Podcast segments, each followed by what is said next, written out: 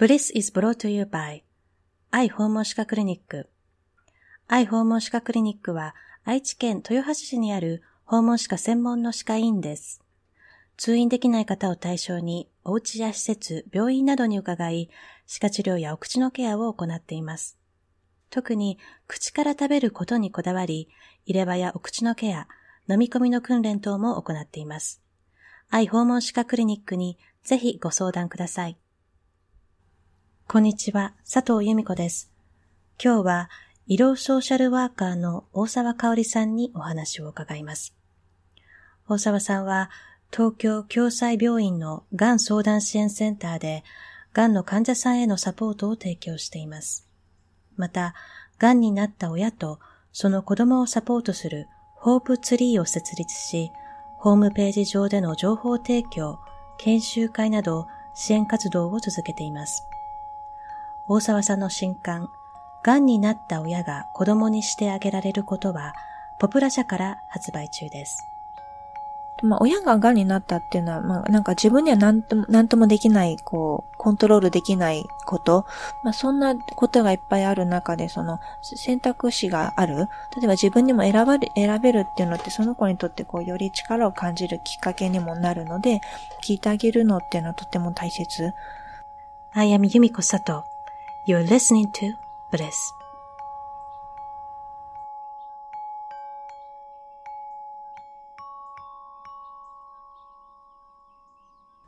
親が癌になるという経験は、子供たちにとって人生の困難な出来事を乗り越える力を養い、精神的に成長するチャンスなのです。本の中で大沢さんはこのように書いています。人生において避けられない苦しみや悲しみ、それは大沢さんご自身が経験したことでもあります。大沢さんは乳がんを患い、その数年後、旦那さんを自殺という形で失いました。今日は、癌の親を持つ子供へのサポートの方法と、大沢さんご自身の喪失についてお話を伺います。Here is an interview with Kaori 大沢。まずは本のご出版おめでとうございます。ありがとうございます。実は大沢さんとは編集者が同じなんですよね。そうですね。ええ。で、私が以前本の中でグリーフをテーマにして書いた際に、はい、子供のグリーフについて書いたんですね。はい、読みました。あありがとうございます。はい、で、私自身もその時にもっとやっぱりこのテーマは深く知ってほしいなって思ったんですよ。でも、まあ、それ、それ以上は書けなかったので、そこまでにしてたんですが、多分、編集者も同じように感じたようで、それが今回の本につながったと聞いてとても嬉しく思いました。ね、私もですね。で、とてもね、わかりやすく、と重要な情報が書いてあるので、本当に多くの方に読んでいただきたいなと思っています。で内容は、私はあの読ませていただいて、すごくスッと入ってきたんですね。はい、ええで。もちろんね、同じような仕事をしていますから、うんはい、私は、あ、なるほど、うん、そうだよねっていう感じで読んだんですが、多分一般の人にとっては、あまりこう、馴染みのないテーマだと思うので、でね、いくつかポイントを大沢さんの方から説明していただきたいなと思っています。はいこの本はタイトルの通り、癌になった親が子供にしてあげられることについて書いてあります。癌についてできることなら正直に子供に伝えた方がいいっていう風に書かれてますが、それはなぜでしょう？あの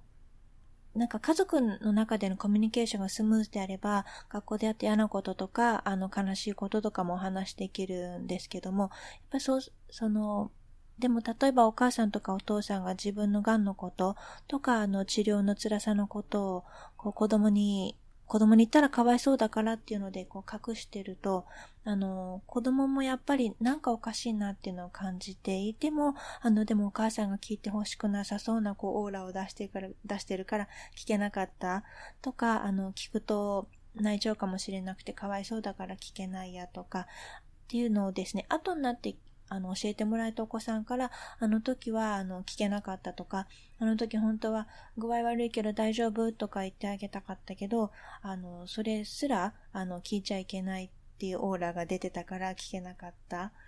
でも、でもやっと言ってくれて本当に嬉しくて言われて泣いちゃったとか、あの、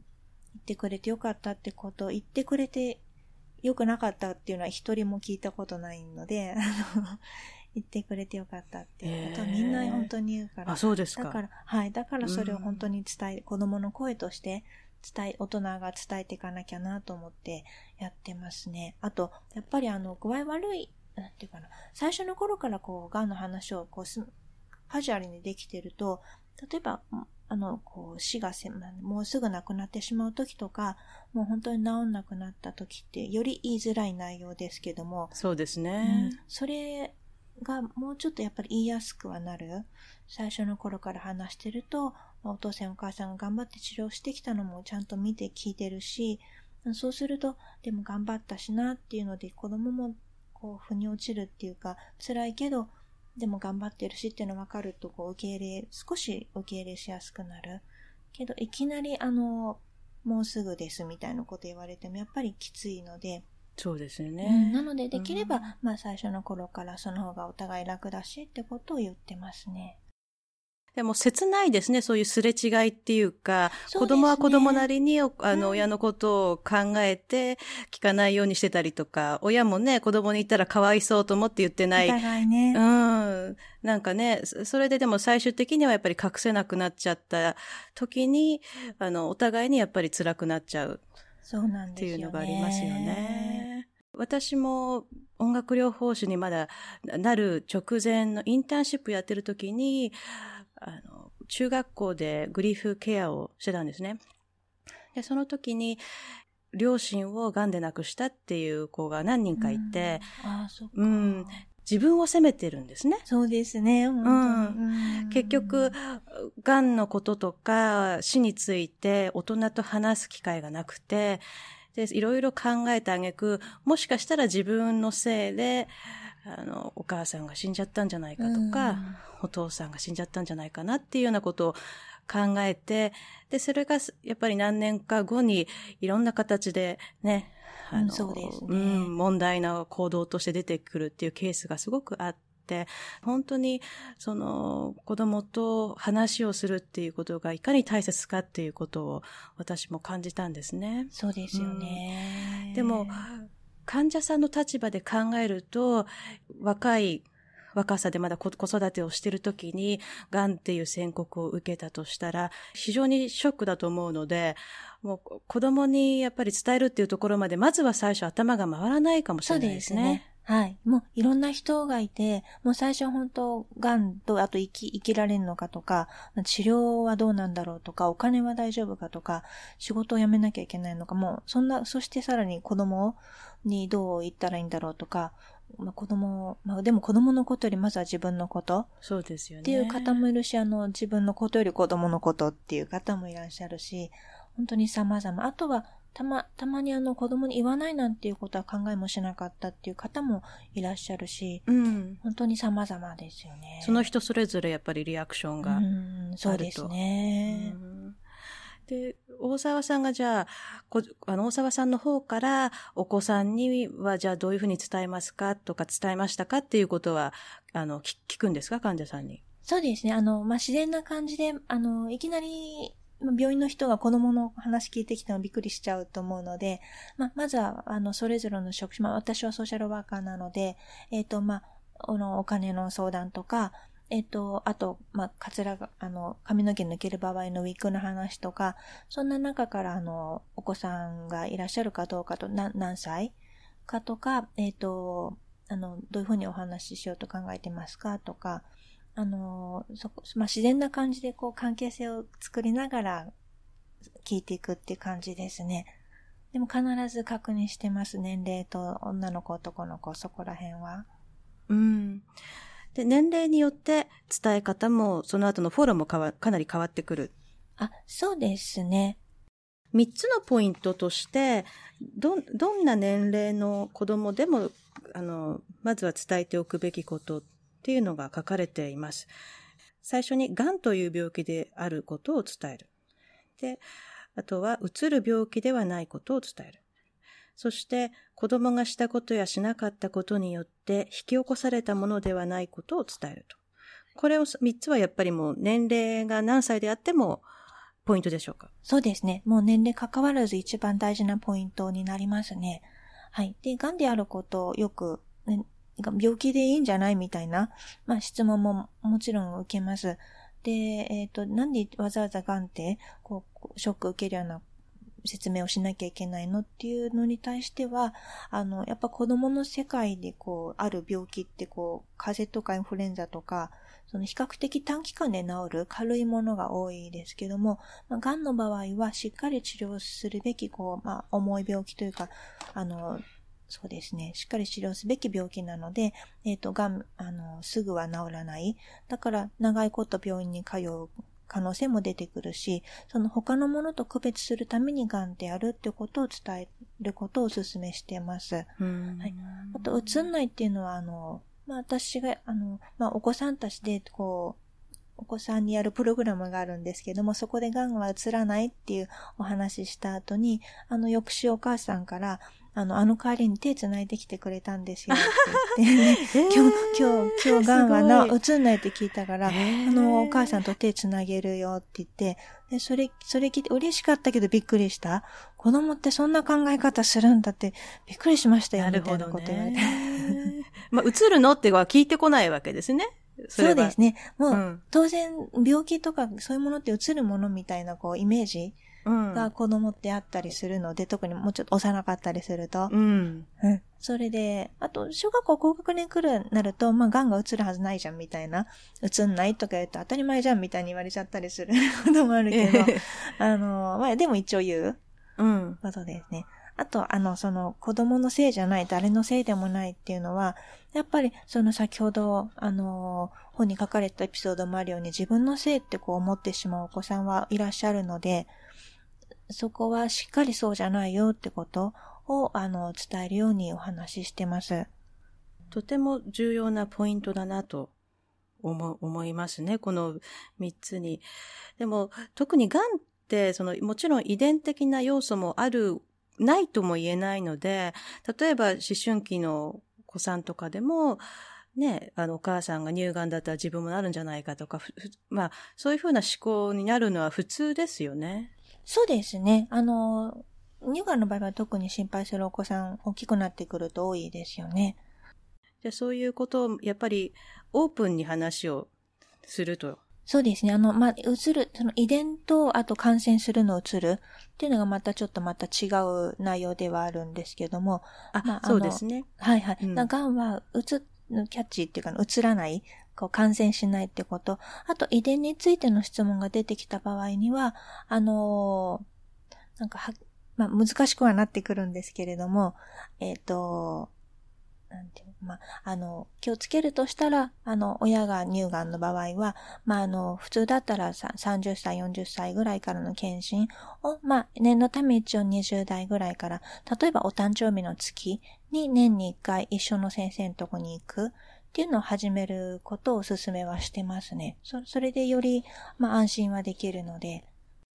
まずはその、そういったことを質問できるような環境を作ることが大切ですよね。そうですね。で、わかんなか、遺伝の話は難しいのでわかんなかったら、あの、一緒にあの、病院の先生に聞きに行こうでもいいし、あの、そ、なんでも私たち病院の人に聞いてきてくれれば、あの、その都度、その癌に応じて説明していくので、その本の中で印象深かったのが、答え、答えをこう、あの、子供に与えることが重要なのではなくて、そういう質問できる環境を作ることが大切なんですっていうことがね、あの、すごく印象深かったんですね。そうですね。もう何でも聞いてきていいよっていうことをこう、示しとく。あの、窓口をこう、オープンにしとくっていうのは大事ですね。そうですね。うん、そうするとやっぱり、あの、子供が本当に何を考えてるかっていうこともわかりますよね。そうですね。で思春期のお子さんの、まあ、12歳から18歳のお子さんのところで、こんな文章がありました。この時期に大切なことは子供に心を開かせることではなく、親であるあなたが子供に対して心を開くことです。この点について少しお話しいただけますか？あ、はい。えっ、ー、と、まあ、思春期になってくると、こう、やっぱりお家の中から外に外にっていう関心とかが向いていき行く時期で、で、その友達と楽しい時を過ごしたりとか、あの、なんだろうな、ど、どんどんやっぱり自立していく時ですよね。家から出ていく時期。で、えっ、ー、と、やっぱりそれはしっかりサポート、それは健康的な発達段階という時は普通のことなので、それを支えてあげるのは大切で、はい。なので、あの、子供が自立していくっていうのをしっかり認めてあげて、で、それをサポートするのが大事ですね。で、あの、子供に何でも私に話してとか、あ話してくれなくなっちゃったとか、じゃあいろいろ聞き、なんか聞聞いていかなきゃとかって思わなくても大丈夫で、うん、の親思春期になってくると何でもかんでも親に話す方が、ちょっと、あの、まあ、そういうお子さんももちろんいらっしゃるけども、だんだんそんなに自分の気持ちとか、これが嫌だったとか、まあ言わなくなってくるのも普通なので、うん、そうですね。うん、そんな時に根掘り葉掘り聞かれても、うっとしいみたいに 思っちゃったりもするので、あの、そういう風になってきたら、自分以外に、例えば自分の妹、まあおばさんにはよく話してるようだとか、学校の先生には、あの、なんか相談してるようだわっていうのが把握できれば、まあそれはそれで OK なので、あの、子供が誰かあの、心置きなく話せる大人、しっかりした大人がいるかどうかさえ確認できれば、あとは、あの、無理して子供からいろいろ聞かなくてもいいんですよってこと、そういう子供であることを受け止めてあげましょうねっていう意味で書いてますね。で、こちらが逆に心を開くことによってもしかしたら子供もそういうことができるかもしれないっていうことでしょうか、はい、そうですね。うん。そういう意味で書いてます。うん思春期ぐらいの12歳とか18歳ぐらいになると、多分、親が癌だっていうことを知ったら、まずインターネットで検索しますよね。そうですね。まあ、本の中にもそういうことが書いてありましたけれども、もしかするとそういう検索をしている中で間違えた情報とかにたどり着いてしまって、あの心配したり、そういうことがあると、それを読んだ時に私、あ、これ、これは考えてなかったなっていう 思いがあったんですよ。っていうのは、あの、日本に帰って、緩和ケア病棟で働いてる時に、がん、がんに対する情報がインターネットなり雑誌なりすごい今出てるじゃないですか。で、もう次から次にこう、なんかよくわからない、正しいのか正しくないのかわからないような情報が出てきて、患者さんもご家族もすごく振り回されるんですね。あの、ご雑誌でこんなことが載っていました、みたいな。で、何を信じていいかわからないっていう状態になってるんだっていうことに初めて気づいたんですよ。で、これは本当に大変だなと思って、でも、まあでもそれも大人ですよ。でも、それが子供の場合、インターネットでサーチしていろんな情報が出てきて、えー、ってね、あの、思って、あ、これももしかしたらこういう治療もあるとか、ないとか、そういうふうになってくると、すごく、大変だろうなっていうか。そうなんですよね。なんで、あの、お子さんには、あの、なんかネットで見たりとか本で見たりしたことで気になることあったら何でも、あの、お母さんなりお父さんに聞いてきてねっていうことを伝えとくこと。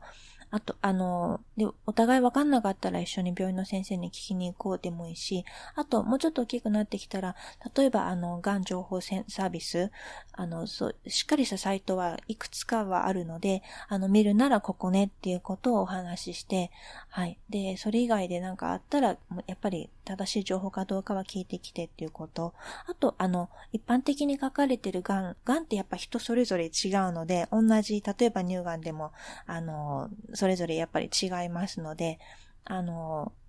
自分の癌についてはやっぱりあの、病院の先生が一番詳しいので、あと自分もよくわかっているので、あの、ちゃんと親に聞いてきてってことを言うようにはお伝えしてますね。ということは、患者さん自身がかなり、あの、しっかりと、あの、自分の病気なりを受け止めて、ある程度の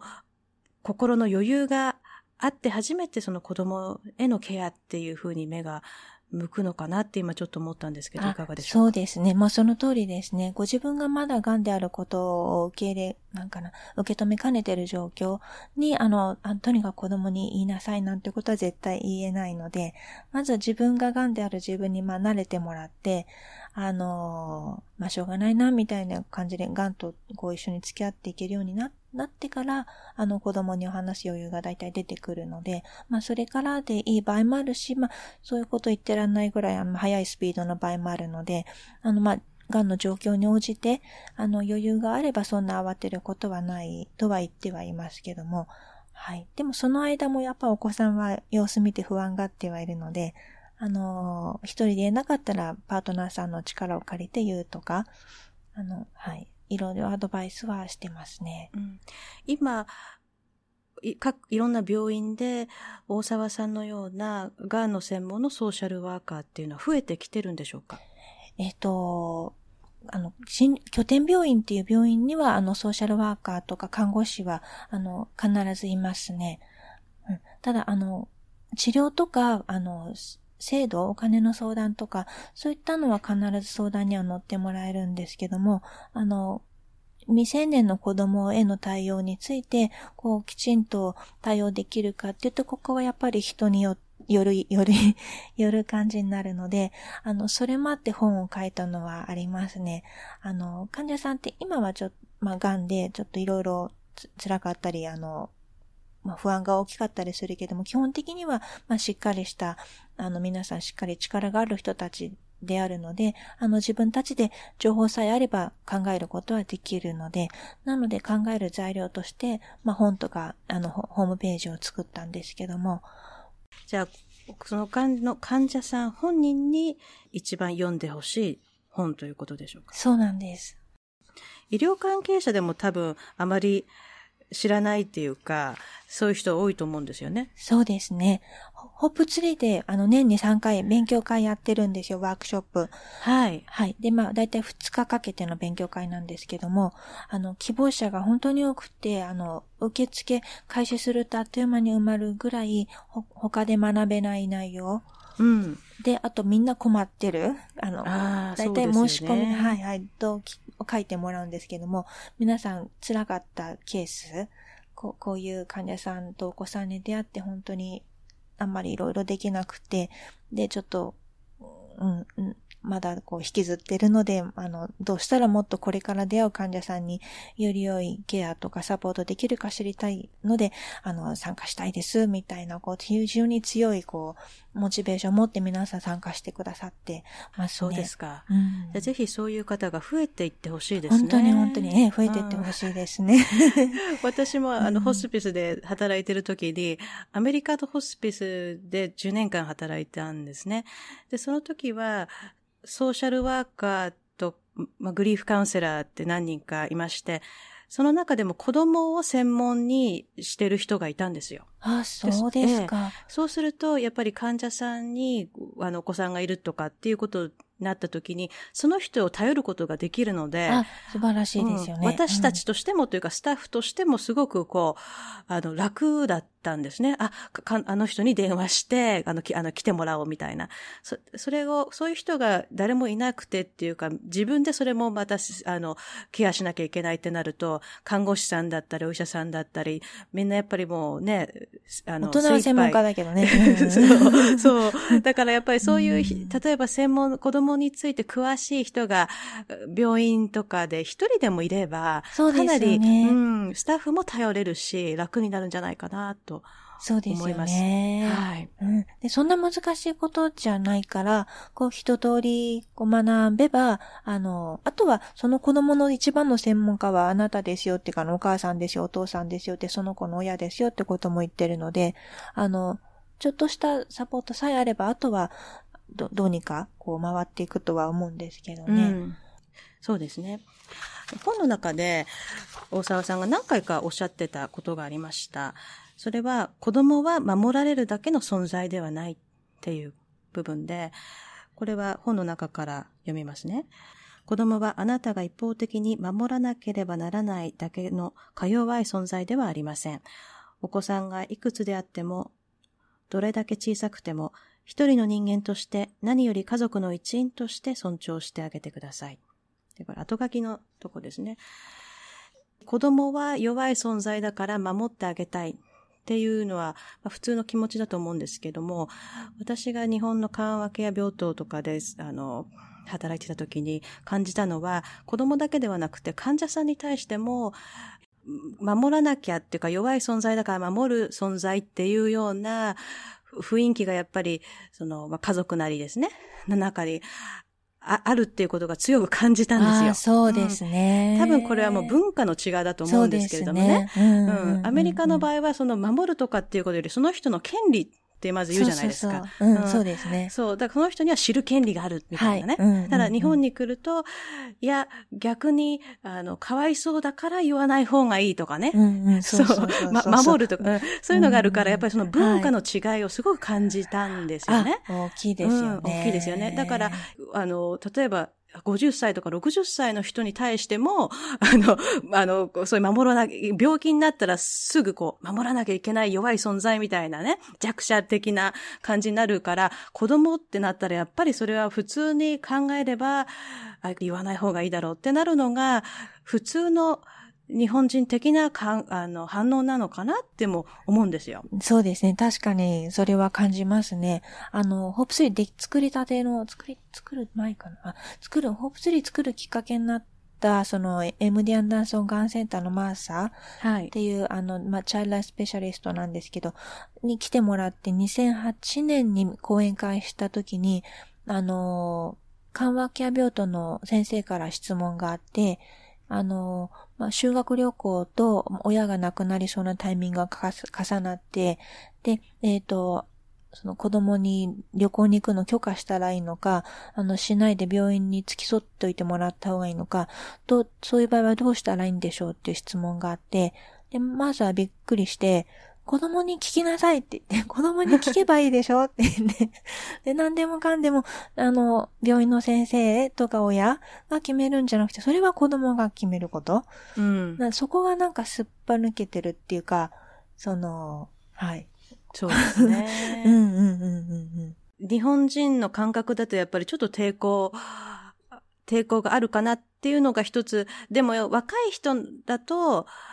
この、まあ、この本の対象になるような、今若いお子さんがいるような世代の人だと割とちょっと違ってくるかもしれないですね。そうですね。だんだん、まあ、違ってきますよね。だんだん変わって。だんだん、だんだん変わってくるとは思いますね。あと、あとなんだろう、あの、ただひたすらこう守り通さなきゃいけない存在じゃないってこともお話はするんですけど、あとあの、ね、うん。あと、まあ、親が癌になったっていうのは、まあ、なんか自分には何とも、何ともできない、こう、コントロールできないこと、まあ、そんなことがいっぱいある中で、その選択肢がある。例えば自分にも選ばれ、選べるっていうのってその子にとってこうより力を感じるきっかけにもなるので、あの、なんか選べるっていうのはまだ自分にはこう力があるってこう思える。そうですね。そう、そういうきっかけにもできるから聞いてあげるのっていうのはとても大切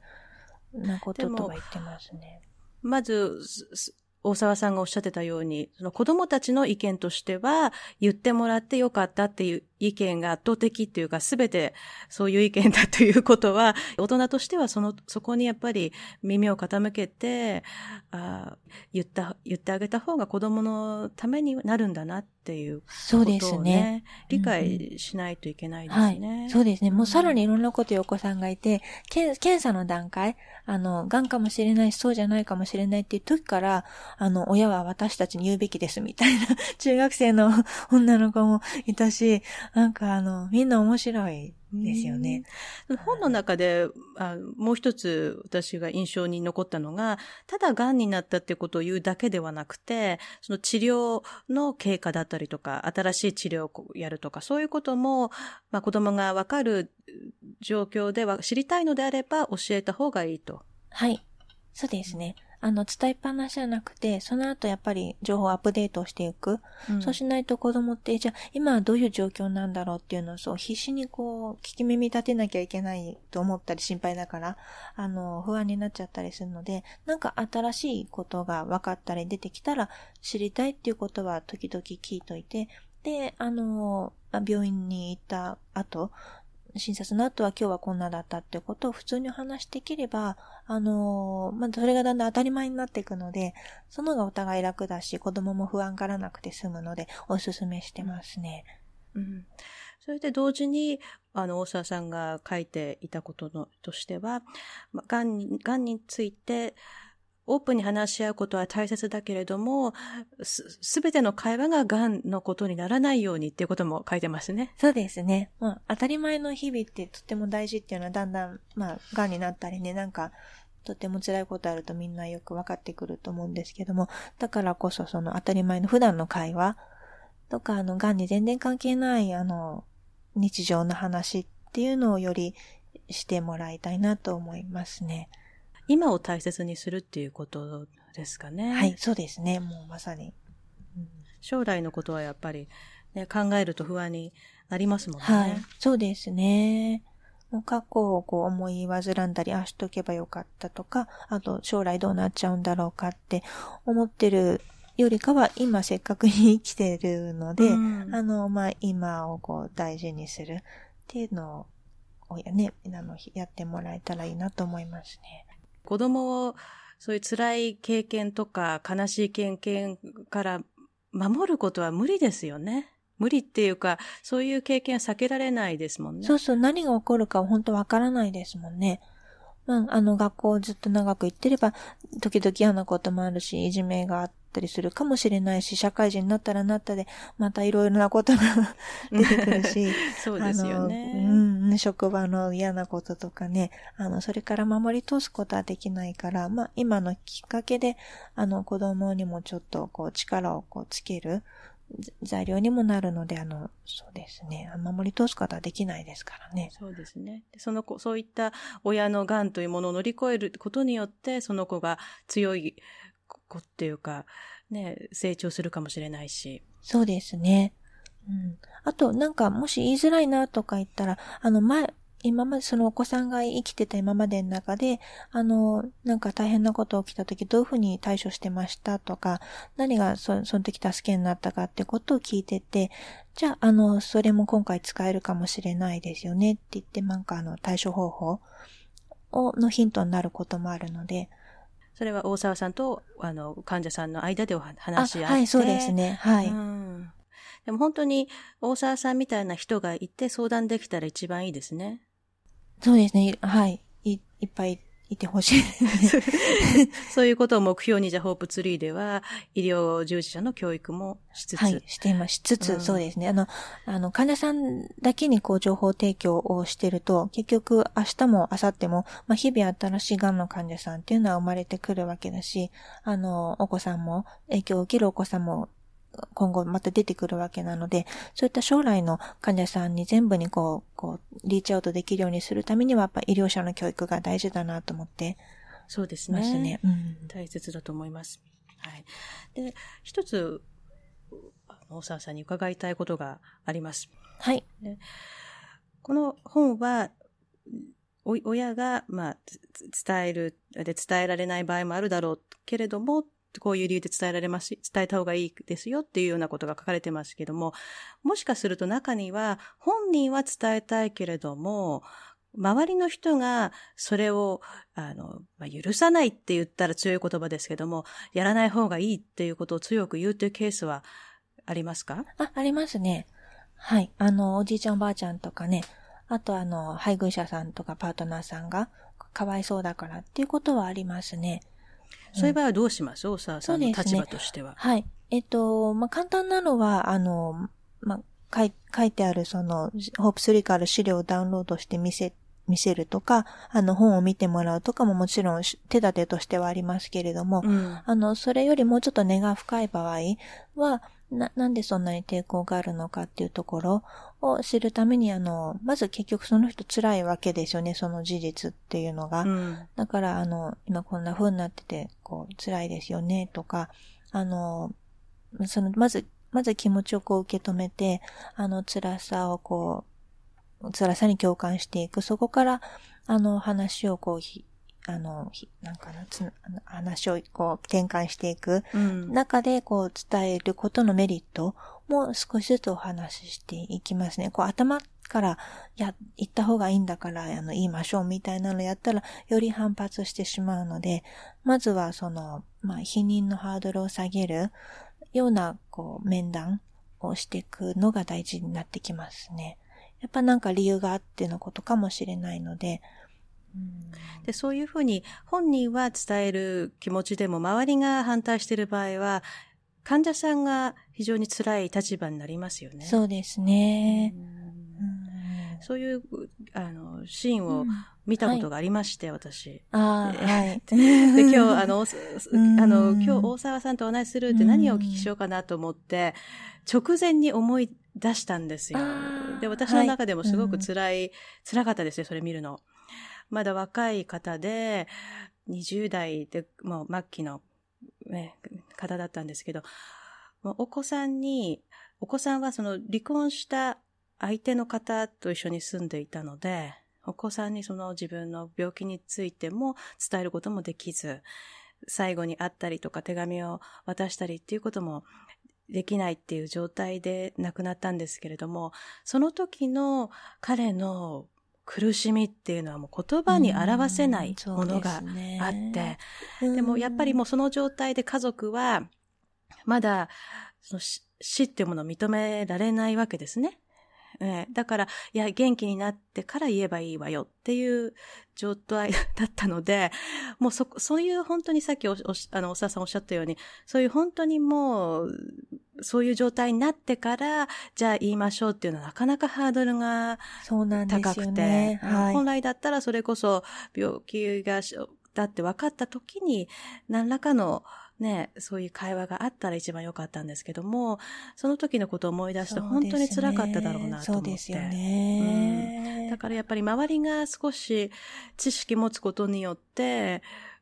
そういった辛い、うん、はいはい、方が少なくなってほしいなって。欲しいですね。うん、本当辛かったでしょうしね、その方ね、会いたかったろうしね。ねうん、やっぱりその場合も、ね、本人の意思がこう、尊重されなかったっていうかね、そういうふうな感じで。うん。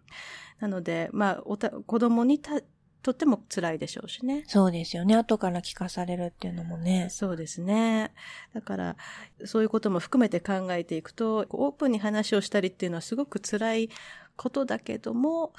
避けて通れないというか、そうですね、長い目で見たときにね。うんうんうん。結局あの、さ、特に最後の方になってくると、こう、一人で、あの、例えばお、母さんが亡くなっていくときにお父さんとお母さんがいなくなっちゃうの悲しいよとか、あの、どうしようとか、心配だよとか、あの、そういう話を結局お父さんとする、お父さんとはすることができる、あの、お話がしてあれば、だけど、あの、いや、子供がかわいそうだからって言わなければ、子供も、あの、え、でも多分死んじゃうよな、みたいなことを誰にも言えないで一人でこう、悲しまなきゃいけない、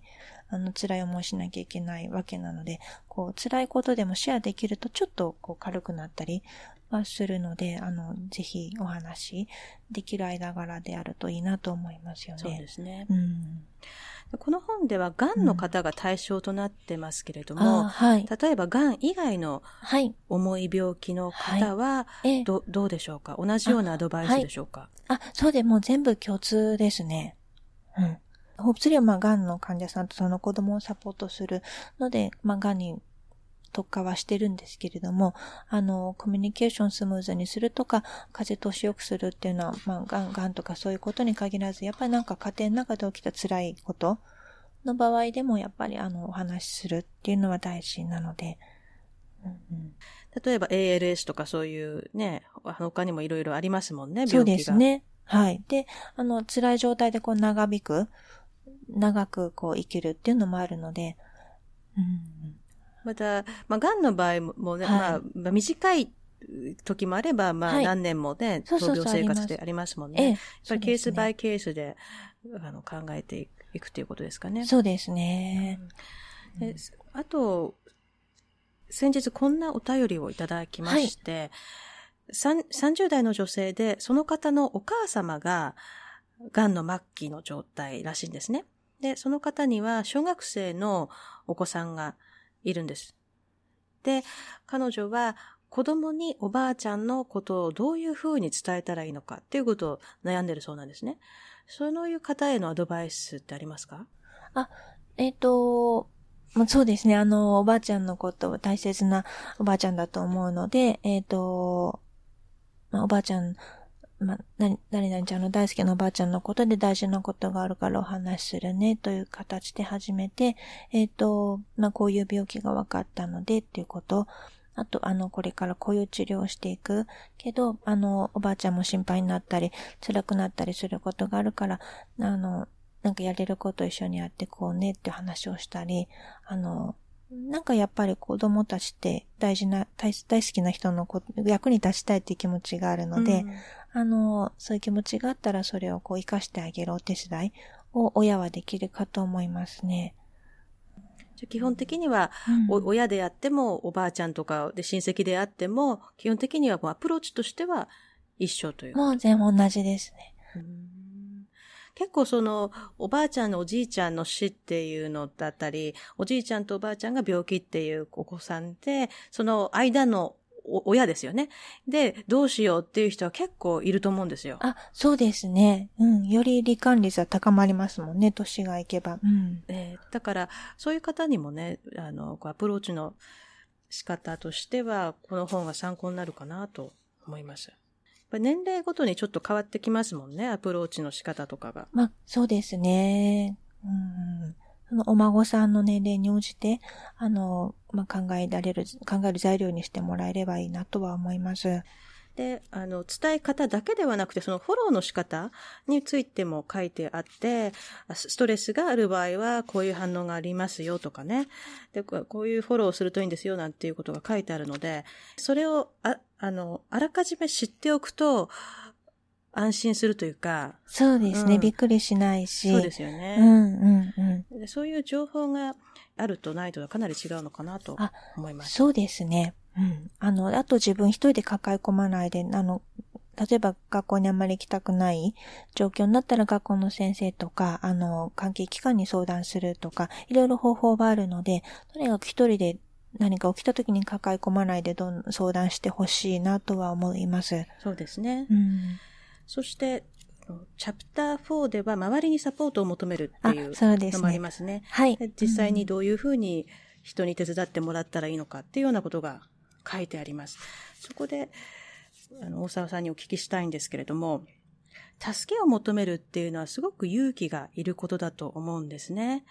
で大沢さんご自身もがんの経験があるということなんですけれども、大沢さんの場合は、どんな風に助けを求めましたか？ああ、まあ、なん、ちょっと気になることあれば何でも、あの、主治医に聞いたりとか、あの、まあ、詳しい人に聞いたり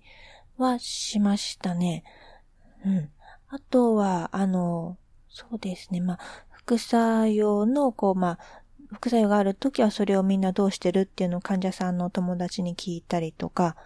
あの、まあ、ネットで調べて、あの、良さそうなの取り入れたりとか、あの、いろいろ試してみる。うん。ってことはやりましたね。周りのサポートは、じゃあ、十分にあった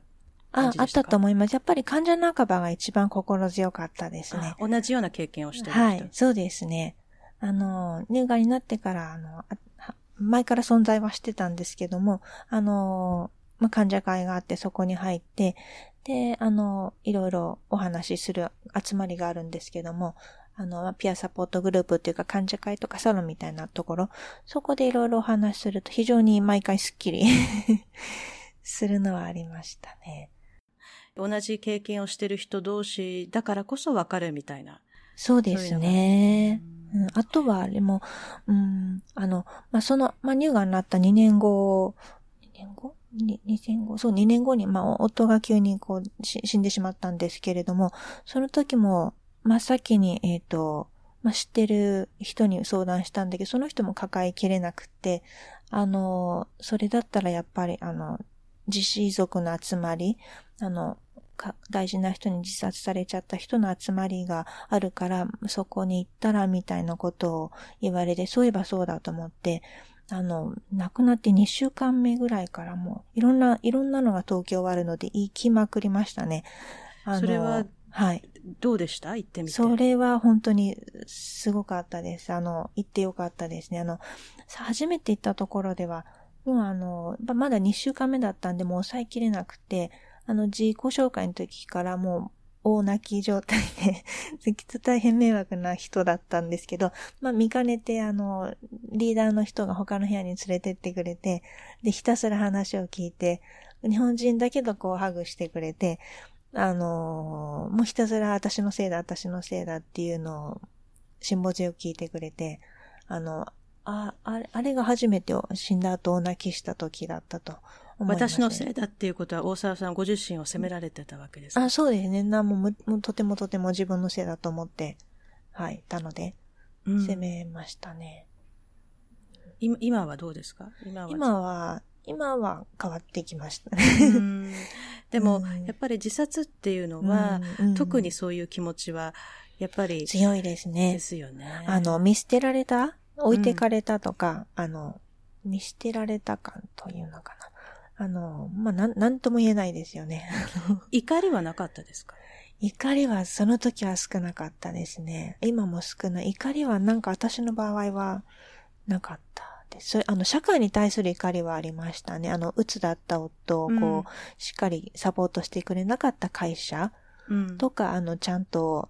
診療してくれなかったと思い込んでいた、あの、診療内科の医師とか、そういう人に対する怒りはありましたね。でも彼に対する怒りっていうのは、うん、なかった。うん。で、今になって思えば、まあその怒りもいろんなものを形変えてこうターゲットを見つけて、うん、自分の心をこう穏やかにするためにターゲットを見つけて怒りを感じたんだろうなとは思いますけど、まあ分析とかすれば。でもあの、でもやっぱシンプルな怒りはありましたね。あの、持っていたくない嫌な気持ちがいっぱいいっぱいこう湧き出てくる。うん。で、それ抱えきれない時はやっぱりぶちまけるって その相手、同じような経験してる人なら分かってくれる。そこは、その自殺でご家族だったり、うん、まあ、友人とかを亡くした人たちだけが集まるサポートグループだったんですそうなんです。はい。で、そんな、そうなんですよ。で、あの、うん、ほ、本当は配偶者を、配偶者を自殺で亡くした人だけの集まりがあったらなと思ったんですけど、その時にはまだそういうのなかったんで、子供を亡くした人とか配偶者とか親を亡く、まあごちゃ混ぜでしたね。あ、そうですか。うん、でもやっぱり共通点はあるので。うん、うん私が以前ホスピスでグリーフサポートの音楽療法をやってた時があったんですよ。で、それはグループで、まあ、あの、音楽療法をやったんですけども、そのある時、まあ、それは一回だけのセッションだったんですね。まあもうセッションっていうよりも本当に儀式的なセレモニー的なことをあのやったんですけれども、ある時、あのグループの中でたまたま二人女性が、あの、両方とも息子さんを自殺で亡くしたっていう人が来たんですね。私普段ホスピスではもちろんグリーフケアとかやってましたけども、自殺っていうのは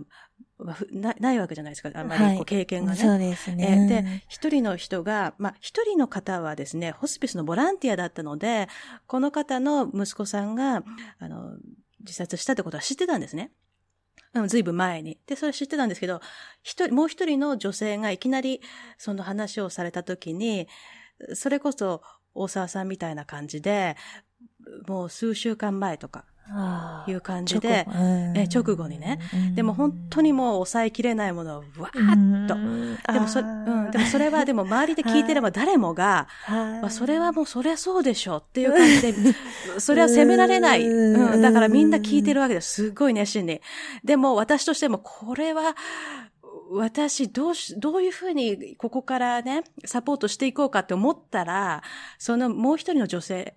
自分自身も息子さんを自殺で亡くしたっていう人が、はい、あの、こう、自らこう、サポートをね、誰も何も言わなくても手を差し伸べたんですよ。でそれがもう本当に、ありがたくて。そうですね、うん、だってやっぱりその人たちにしかわからないと思ったし、他にもみんな、はい、あの、配偶者亡くしたとか、いろいろ友達亡くしたとか、子供亡くしたって人がいたんですけれども、自殺ってなるとやっぱ全然違うと思うので、その、その、その時にその二人が、こう何か繋がるものがあったから、やっぱりそういうことって大切だなって、その時に、すごい感じました。そうですね。うん、もう、心がガチガチにこう凍ってるじゃないですか。どうせ誰にもわかんないよ、みたいな。うんうんうん、そう、そういう時は、あの、わかるだろうな、みたいな人は救いになりますよね。一人じゃないっていう。そうそうそう。なんか、すごい感覚が敏感になるじゃないですか。この人はダメとか、この、あの、この人なら大丈夫みたいな、自分のセンサーがこう働いて で、話せる人見つけて話すとか、あの、それは辛い時って多分そういうセンサーすごい敏感に働くような気はしますね。うん、それ以上自分を傷つけたくないですもんね。うん、そうですね。なんか、きっとそうやって守ってんでしょうね、生き物は。そうですね。でもそれって、あの、ショックなかったですか？ずっと。っていうのも、私、兄が突然死んだんですよ。あ、そうだった、ね、兄は34歳だったんですけど、まあ、ある時、ある日、眠りについて朝起きなかったんですね。まあ、病死だ、病死だってことは確実なんですが、まあ、なんでっていうことは分からず、あの、まあ、解剖とかしなかったので、はい、えー、でも、その年齢の方が、あの、いきなり、亡くなる、いなくなるっていうのは、やっぱりショックですよね。そうですね。そのショックがやっぱり、私の中でもなんか1年ぐらい続いたっていう感覚があったんですよ。ええー、今思ってもやっぱり、まあショック、ショックといえばショックというか、そういうのがやっぱりあるんですね。ええー、そういうのはど、ありました、うん、まあもう、な、何年経ってもでしたね。あの、取材最初にうん受けた時も、なんか、話しながらもう大丈夫だろうと思ったらな涙出てくるし、あの、まあ、さっきももう大丈夫だろうと思っても、若干 ちょっと涙っぽくなるし、あの、そうね。まあ、いろいろフラッシュバックはしましたね。結局、家帰ってきて、まあ、見つけたんですけども、首つってる姿を。まあ、それが、こう、すごいリアルに思い浮かべられる時があったりとかすると、急にこう前戻っちゃったりするのはあって、でも時間がこう、まあ、5年とか7年、8年経ってくるとだんだんこう、心が思い出しても穏やかに、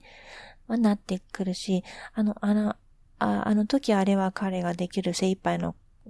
ことだった。まあ、あれ以外、こう、きっと選択できなかったんだろうなとか、自分なりに、その時の彼のことを思い、思って、なんていうかな、きっとそうだったのかな、みたいな感じで、こう、思うようにはなってくるので、捉え方が変わってくるとだんだん楽にはなってきますよね。すごいでも大沢さんの愛情を、うん感じますね、うん、旦那さんに対する。そうです。本当。私だったらって考えると、なんかすごい怒りそうな感じがする。ああ、でもなんかそういう大沢さんのその優しさっていうか、その、ね、だからすごく、ね、今でも愛されてるんだなっていうような。まあ、仲は良かったですね。あ、そうですか。はい。うんでもそういうやっぱり経験をしながら、うん、このソーシャルワーカーのお仕事も続けられてたわけですか、はい、あ、でもさすがに、11月に、10月にな死なれて、3月頃に一回、なんか後絵っぽくこう仕掛けて、で、あ、まあ、これだとちょっと無理だなと思って、ちょっと自分も、あの、治療しようと思って、で、お薬とか飲み始めたけどさ、6月にもうなんかもう無理、もう無理だと思って1ヶ月休職はしましたね。その頃の気持ちはほんとドロドロで、まあ、あの、例えば90歳のおじいさんが亡くなるのを悲しんでる85歳のおばあさんを、こうすごいすごい冷たい目で見てる自分を感じて、はい90まで生きれたらいいじゃんみたいな。だいたいたいここ何ヶ月お世話できてんだよとか、そんな看病できるなんてうちできなかったからさ、とか。あ あ、そうですよね。あとさ、さ、さよなら言えるじゃんみたいな。とか、こんな汚い気持ちでこんな仕事じゃあそれは半年ぐらい経ってからそういう気持ちが出てきたんですか？経ってから。うん。それはずっとじゃあショックだったんですかね？もしかしたらそのそうでしょうね、きっとね。うん、今から思えばちょっと早い、うん、もうその早い時点でちょっとお休み取ってればよかったなとかっていうのあります？なんか、なんか走り続ければきっと紛れるみたいなことは最初は思ってたのかもしれない。あと、まあ負けてらんないってなんだろう。あの、まあ職場もいろいろあるので、あの、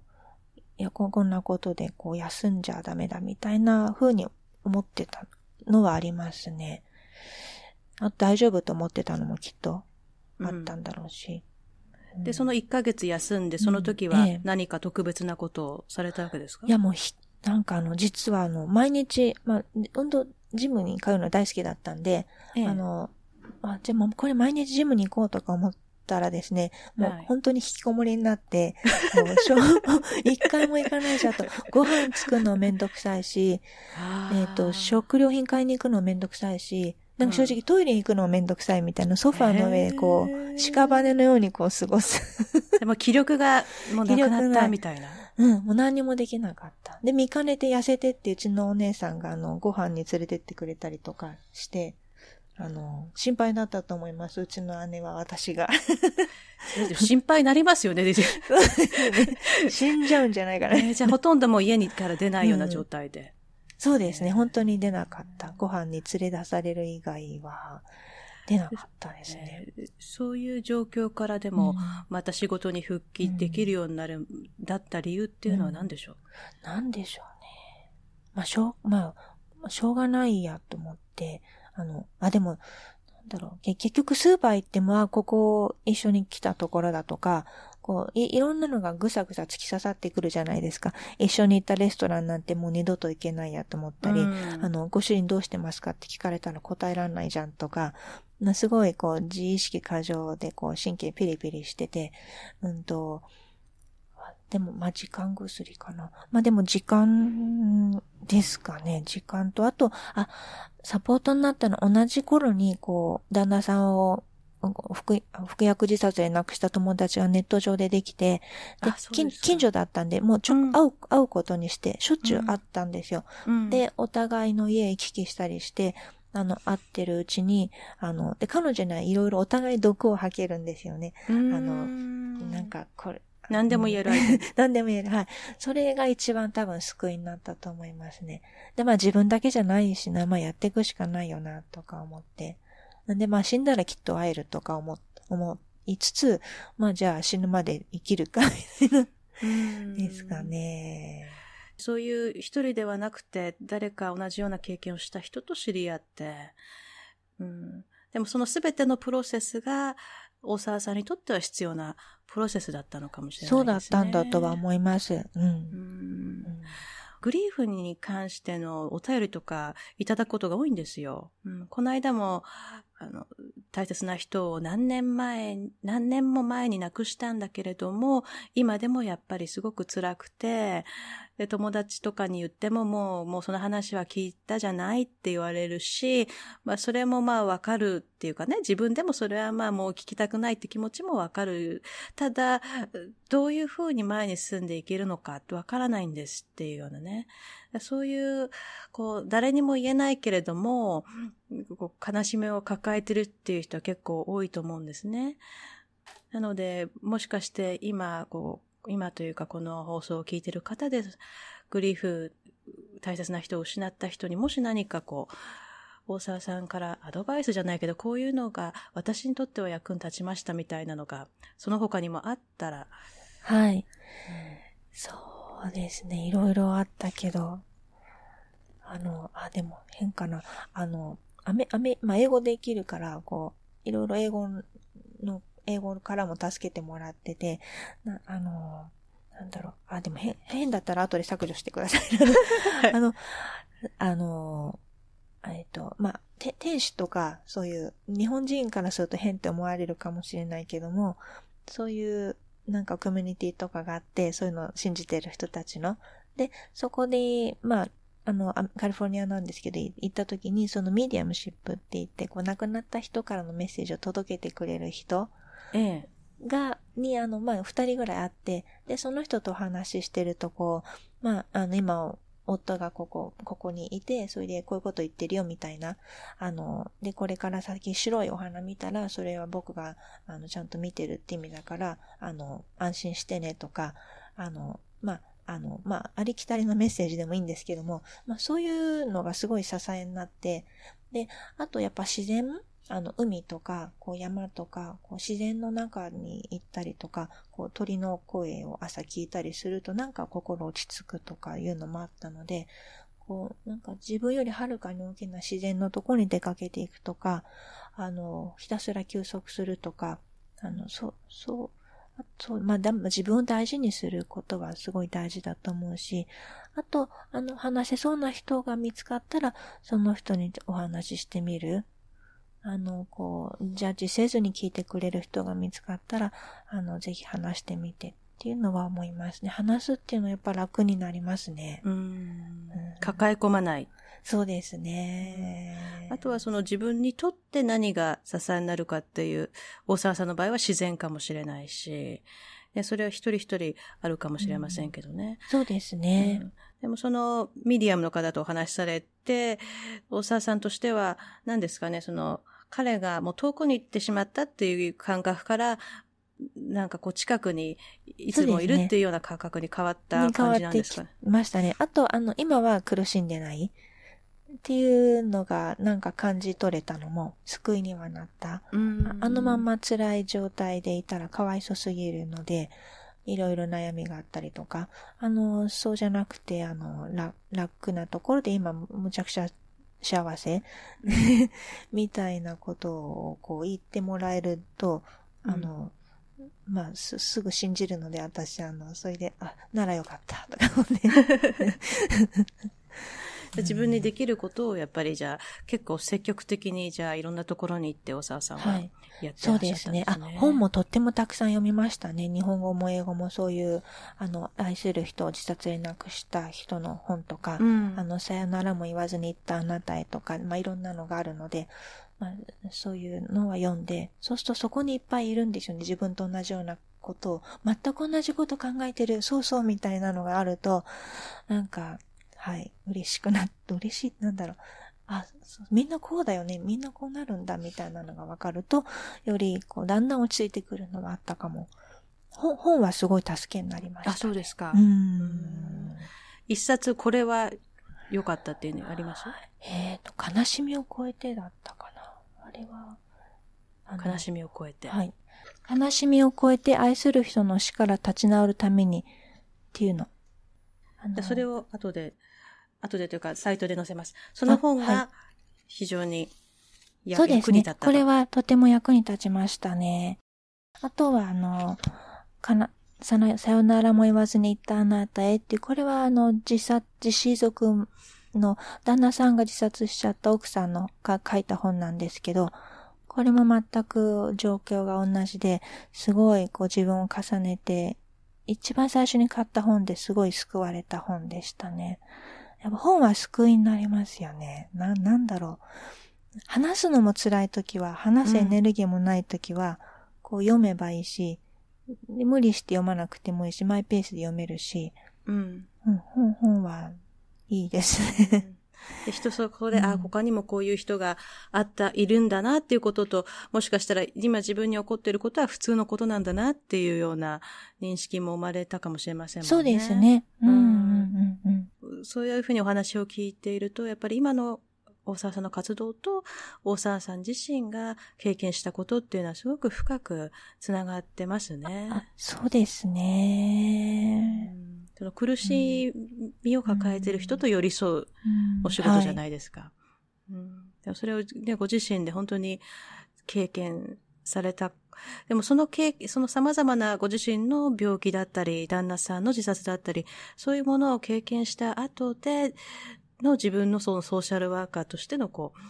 う、あとケアギバーとしての存在と、以前、以前とやっぱり変わったなっていうのはありますか？そうですね。なんか多分あの、多分あの、なんか生まれ、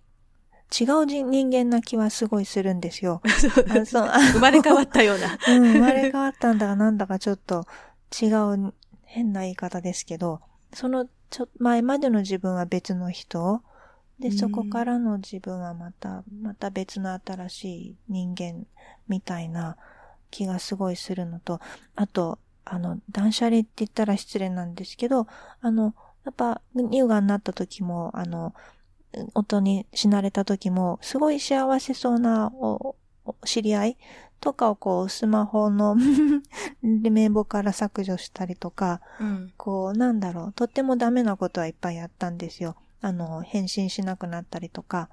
えっ、ー、と、年賀状はもう私は一生夢中だから二度と書かないぞって決めたりとか、あの、ひねくれ屋さんになっちゃって、うん、でもそうすると無理して人付き合いしなくて済むのって楽なんですよね。うん、あの、そうやってまあ甘やかして、こう、や、嫌なやつになって、で、自分を守る。うん、のは大事だってのよく分かったので、あの辛い時期の患者さんには、それはおすすめはしてますね。自分を守る。守るのは大事だからいいんだよ、それで、みたいなこと。じゃあ、こう、なかなか話、うんはい話したくない人には別に話さなくてもいいし。はいはい、もちろん。うん、うん、なんかこう、すごく一緒にいてこう、落ち着かない人はちょっと距離を置くとか。そうですね。うん、こ言葉が空虚なのもわかるじゃないですか。あのあ、何言っちゃってんのみたいなこと言われた経験があると、こう、それよりかはこう、なんかちょっと助けになるもの、差し出してもらったりとか、そういうのがすごい助けになるのわかるので。じゃあ、自分に無理をせずに、あの、患者さんには、自分、自分に一番優しくするということ、ね、そうそうそう。で、自分に、自分を大事に優しくしてあげれるのはあなたしかいないから。そうですね。はい。うん、じゃあ、患者さんはでも、大沢さんにだったら、もう何でも言えるでしょうね。あいろいろお話ししてくださいまして。ご遺族もねうん。でも、やっぱりね、この人だったら分かってもらえるっていう自分も経験してるしとかね、そういうのがあると、あの、それだけでも、そういう人がいるっていう存在だけでも、患者さんはすごく安心するだろうなと思いますね。そうですね。それはありますね。うん。うん、まあ、医療者っていう立場もあるけれども、ね、本当に、こう、まあ、経験者でもあって。そうですよね。うんでは、最後に、これ、これは言っときたいなというのは何かありますか？はい。うんあ、あの、同じような、こう、なんていうかな。まあ、一人じゃないっていうこと。あの、あなたのことを大切に思ってる人は絶対どこかにいるから、えっ、ー、と、うん、なんか話したくなったら、その、その人に、その人見つけて話したらいいし、えっ、ー、と、あの、あとはやっぱ自分を大事にしてほしいってことですね。うん。あと、あとやっぱりあの、家家族をを大切にするというか、うん、なんていうかな。あの、あと子供のことについてなんですけれども、えっ、ー、と、子供を子供をぜぜひ家族の輪に入れてあげてほしいっていうこと。ですね、子供をこう家族の輪から阻害しないで、いろんな家族の経験を一緒にさせてあげてほしいっていうことは、あの、お伝えしたいですね。うん。ああと、あとよく言ってんのが、あの、なんだろう、結局子供にちゃんとお話ししてないで、あの、親が亡くなると、その子供にとっては、まあ、突然な死になってしまう、突然の別れになってしまうので、突然っていうのは非常にあの、ショックが大きくて、後々引きずってしまうので、やはり、あの、ある、あらかじめちょっと前もってお話ししてあげることの大切さを伝えたいっていうのと、あの、自分だけ聞かされてなかったって後で思うと、それもまた悲しいので、あの、やっぱり家族の輪に入れてあげて、情報を共有して、悲しい時は一緒に悲しい思い、悲しみをこう、お互い話せる。あの、それ、そういう風な間柄、それ、それを大切にしてもらいたいなと思いますね。子供に対してはありますか？まあ子供って言っても、あのね、まあいろいろ年齢にある、あるんですけど、高、中学生とか高校生ぐらいの子供で、親が癌とかもしくは親を失ったっていう子たちに何かアドバイスというかメッセージはありますか？はい。あの、あなたと同じようにあの、お父さんお母さんが癌のあの子供たちはいっぱいいるし、みんな、あとは癌でね、親、お父さんお母さん亡くなっちゃった子供たちも世の中にはいる、他にもいる、いるんだよってことだと、みんなやっぱいろいろ悲しい思いしたり、あの、なんで自分だけって思ったり、すごい辛い思いもしてるし、あの、今そういう思いであることもすごいよくわかります。でもあの一人じゃないから、あの、誰かこの人なら話せるなって人見つけたら、ぜひ話してみてねってことをお話ししたいと思いますね。うんで今は辛いけれども、先ほどね、大沢さんのお話にもありましたけど、どんな辛い経験でも少しずつ良くなるっていう、そういう可能性があるっていうのは希望にそうですね。うん。あの、変化は生じてきますね。クライムっていうのをされてますよね。はいはい、そうですね。クライムってどんな活動なんですか？あはい、クライムってあの、親が癌になった子供のためのサポートグループなんですけれども、あの、えっ、ー、と、あの、4回とか6回毎週集まるんです。2時間、子供だけで。はい。で、あの、やるのは、あの、親が癌になるといろんな気持ちになるよねって、あの、イライラしたり、悲しくなったり、不安になったり、でもどんな気持ち持ってもいいんだよっていうこと。あと、あの、でも抱えてるのがこう、辛い気持ちもあるから、そういった時はどうしたら楽になるか、あみんなでこう、おしゃべりしたり、工作したりしながら、あの、ちょっと考えていこうっていう集まりです。で、あと、癌が一体どういうものなのか、どういう治療するのかがわかんないと、あの、不安になっちゃうので、えっ、ー、と、癌をどうやって治療するかっていうお話も、あの、していく集まりですね。で、同じような子供が集まるだけでも、あの、あ、親が癌なのは自分だけじゃないんだってことは本当に実感できるので、1回目からあっという間にみんな仲良しになりまして、で、はい、最後の回はなんでもうこれで終わりにしちゃうのとか、あの、もう、あの、もう終わりでみんな帰ろうとか言ったって、ああと 100, 100, 分とか言われて。100分。それを何回って今、6, 6回、基本6回なんですけど、連れてくるのは大変だったりの親も、お子さんもいるので、今最近は4回にちょっとコンパクトにまとめてはやってて、あとまた集まりたいってお子さん、親が多いので、同窓会を年に1回、あとちっちゃな集まりを時々やってますね。でもそれはすごいもう一生の、はい。友達とか関係になるかもしれませんね。はい、そうそうですね。そういう、本当に絆っていうのは。ええ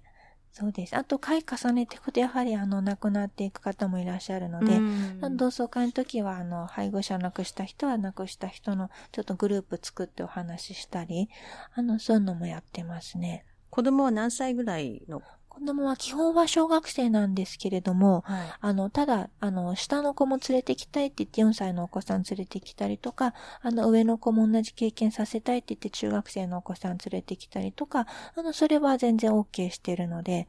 はい。まあ、大体小学生メインですけど、はい。今、ホープツリーのような、まあ、東京ですよね、ホープツリーの活動はい、そうですね。そういった地方の方とかは、はい。どうすればいいでしょう、あ、はい。あの、クライムを本当全国でやってほしいので、教えてて、えっ、ー、と、だんだん広がってきてます。あのまあ、九州とかですね、あの、東北の方でも始まってきてて、首都圏は多いんですけれども、まあそんな形で全国で本当にクライムに参加できる子供が増えるように、あの、医療者を今教えてる最中ですね。そうですか。はい。本当に素晴らしい取り組みをされてますね。うん、あ、ありがとうございます。今日はでもお忙しいところお時間いただいてありがとうございました。いえ、とんでもないです。本当ありがとうございます。ブリス第2回目のインタビューは、医療ソーシャルワーカーの大沢香織さんにお話を伺いました。大沢さんの新刊、癌になった親が子供にしてあげられることは、ポプラ社から発売中です。大沢さんの活動について詳しく知りたい方は、ホープツリーのホームページや Facebook ページをご覧ください。このエピソードで紹介した本の名前などは、私のホームページに掲載しています。アドレスは、ゆみこ佐藤 .com 佐藤由美子音楽療法で検索ください。she